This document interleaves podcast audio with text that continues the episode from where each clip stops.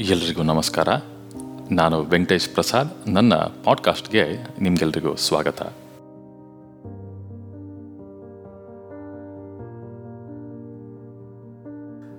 ಒಂದಾನೊಂದು ಕಾಲದಲ್ಲಿ ಹಡಗೊಂದು ಸಮುದ್ರದ ಮಧ್ಯ ಚಂಡಮಾರುತದ ಹೊಡೆತಕ್ಕೆ ಸಿಲುಕಿ ಮುಳುಗಿ ಹೋಗುತ್ತೆ ಹಡಗಿನಲ್ಲಿದ್ದ ಎಲ್ಲ ಪ್ರಯಾಣಿಕರು ಕೂಡ ನೀರಲ್ಲಿ ಮುಳುಗಿ ಸತ್ತು ಹೋಗ್ತಾರೆ ಒಬ್ಬ ಪ್ರಯಾಣಿಕ ಮಾತ್ರ ತನ್ನ ಹಡಗುಗಳ ಅವಶೇಷಗಳನ್ನು ಹಿಡ್ಕೊಂಡು ಹೇಗೋ ತೇಲಿ ಒಂದು ದಡಕ್ಕೆ ಬಂದು ಸೇರ್ತಾನೆ. ಅದೊಂದು ಜನ ವಸತಿ ರಹಿತವಾದಂತಹ ಒಂದು ದ್ವೀಪವಾಗಿರುತ್ತೆ. ಆ ದ್ವೀಪದಲ್ಲಿ ಬಂದು ಅವನು ಸೇರ್ತಾನೆ, ಅತ್ತ ಇತ್ತ ನೋಡ್ತಾನೆ ಯಾರಾದರೂ ಸಹಾಯ ಮಾಡ್ತಾರೋ, ನನ್ನನ್ನು ಆಚೆ ಕರ್ಕೊಂಡು ಹೋಗ್ತಾರೋ, ತನ್ನ ಊರಿಗೆ ಸೇರಿಸ್ತಾರೋ ಅಂತ ಹುಡುಕ್ತಾನೆ, ಆದರೆ ಯಾರೂ ಸಿಗೋದಿಲ್ಲ. ಗಟ್ಟಿ ಕಿರ್ಚ್ತಾನೆ, ಏನೆಲ್ಲ ತನ್ನಿಂದ ಸಾಧ್ಯ ಆಗುತ್ತೋ ಅವೆಲ್ಲ ಮಾಡ್ತಾನೆ, ಆದರೆ ಯಾರೂ ಸಹಾಯಕ್ಕೆ ಬರೋದಿಲ್ಲ. ಇವಾಗ ದೇವರನ್ನ ಕುರಿತು ಅವನು ಪ್ರಾರ್ಥನೆಯನ್ನು ಮಾಡೋಕ್ಕೆ ಶುರು ಮಾಡ್ತಾನೆ. ದೇವರೇ, ನನ್ನನ್ನು ಇಲ್ಲಿಂದ ಆಚೆ ಕರ್ಕೊಂಡು ಹೋಗು. ನನಗೆ ನನ್ನ ಮನೆಗೆ ಹೋಗಬೇಕು, ನನ್ನ ಮನೆಯವರನ್ನು ನಾನು ಸೇರಬೇಕು ಅಂತ ಪ್ರಾರ್ಥನೆ ಮಾಡ್ತಾನೆ. ಒಂದಿನ ಮಾಡ್ತಾನೆ, ಎರಡು ದಿನ ಮಾಡ್ತಾನೆ, ಯಾವುದೇ ರೀತಿಯಾದ ಸಹಾಯ ಅವನಿಗೆ ಸಿಗೋದಿಲ್ಲ. ಇದರಿಂದ ಹಾಗೆ ಬೇಸರಗೊಂಡು ಅಲ್ಲೇ ಮರಮುಟ್ಟುಗಳು ಹಡಗುಗಳ ಅವಶೇಷಗಳನ್ನು ಎಲ್ಲ ಒಂದು ಜೋಡಿಸಿ ಒಂದು ಚಿಕ್ಕ ಗುಡಿಸಲು ಮಾಡಿ ಅಲ್ಲೇ ವಾಸ ಮಾಡೋಕ್ಕೆ ಶುರು ಮಾಡ್ತಾನೆ. ಕಾಡಿನಲ್ಲಿ ಸಿಗುವ ಹಣ್ಣು, ಹಂಪಲು, ಗೆಡ್ಡೆ, ಗೆಣಸು, ಮೀನುಗಳನ್ನು ಹಿಡಿದು ತಿಂತ ಹಾಗೆ ದಿನ ದುಡ್ತಾ ಇರ್ತಾನೆ. ಒಂದಿನ ಹೀಗೆ ಆಹಾರ ಹುಡುಕ್ಲಿಕ್ಕೆ ಅಂತ ಆ ದ್ವೀಪದ ಹತ್ರ ಹೋಗಿದ್ದಾಗ ಇವನ ಹಡಗಿಗೆ ಬೆಂಕಿ ಬೀಳುತ್ತೆ.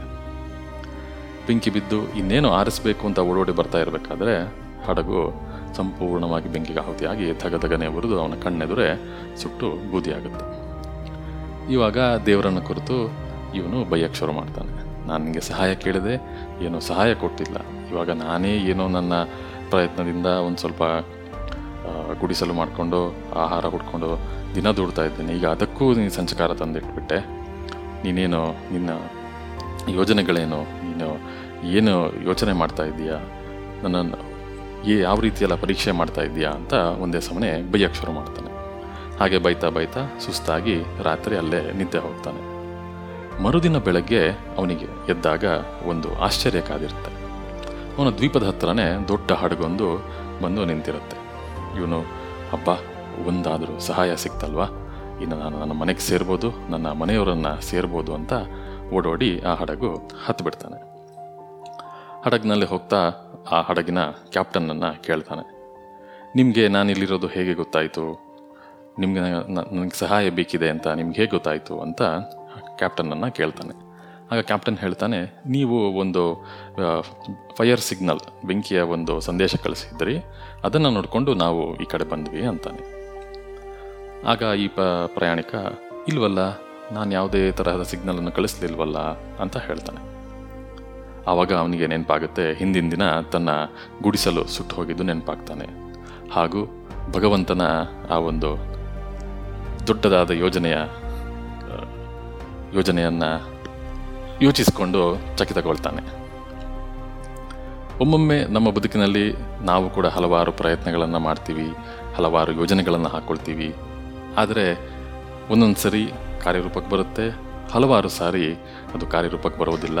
ಬದಲಾಗಿ ವ್ಯತಿರಿಕ್ತವಾದಂತಹ ಒಂದು ರಿಸಲ್ಟ್ಗಳು ಬರ್ತಾ ಹೋಗುತ್ತೆ. ಅಂಥ ಸಂದರ್ಭದಲ್ಲಿ ನಾವು ಧೃತಿಗೆಡೋದು ಸಹಜ. ಕಷ್ಟದ ಮೇಲೆ ಕಷ್ಟ ಬರ್ತಾ ಇದೆ, ಅಥವಾ ಈ ಥರ ನೆಗೆಟಿವ್ ಥಾಟ್ಗಳನ್ನು ನಾವು ನಮ್ಮಲ್ಲಿ ಹೇರ್ಕೊಳ್ತಾ ಹೋಗ್ತೀವಿ. ಇದಕ್ಕೆ ಇದರ ಬದಲಾಗಿ ನಮ್ಮ ಕೆಲಸಗಳನ್ನು ನಾವು ಪ್ರಾಮಾಣಿಕವಾಗಿ ಮಾಡ್ತಾ, ಆ ಭಗವಂತನಲ್ಲಿ, ಆ ಸರ್ವಶಕ್ತನಲ್ಲಿ ನಂಬಿಕೆ ಇಟ್ಟು ಪ್ರಾಮಾಣಿಕವಾಗಿ ಕೆಲಸ ಮಾಡ್ತಾ ಇದ್ದರೆ ಭಗವಂತ ಒಂದಿಲ್ಲ, ಒಂದು ರೀತಿಯಲ್ಲಿ ಖಂಡಿತವಾಗಿಯೂ ನಮ್ಮ ಸಹಾಯಕ್ಕೆ ಬರ್ತಾನೆ. ನಿಮಗೆ ಈ ಪಾಡ್ಕಾಸ್ಟ್ ಇಷ್ಟ ಆಗಿದ್ದಲ್ಲಿ ಲೈಕ್ ಮಾಡಿ ಶೇರ್ ಮಾಡಿ ಕಮೆಂಟ್ ಮಾಡಿ ಅಂತ ಹೇಳ್ತಾ ಮುಂದಿನ ಸಂಚಿಕೆಯಲ್ಲಿ ಮತ್ತೆ ಸಿಗೋಣ. ವಂದನೆಗಳೊಂದಿಗೆ ವೆಂಕಟೇಶ್ ಪ್ರಸಾದ್.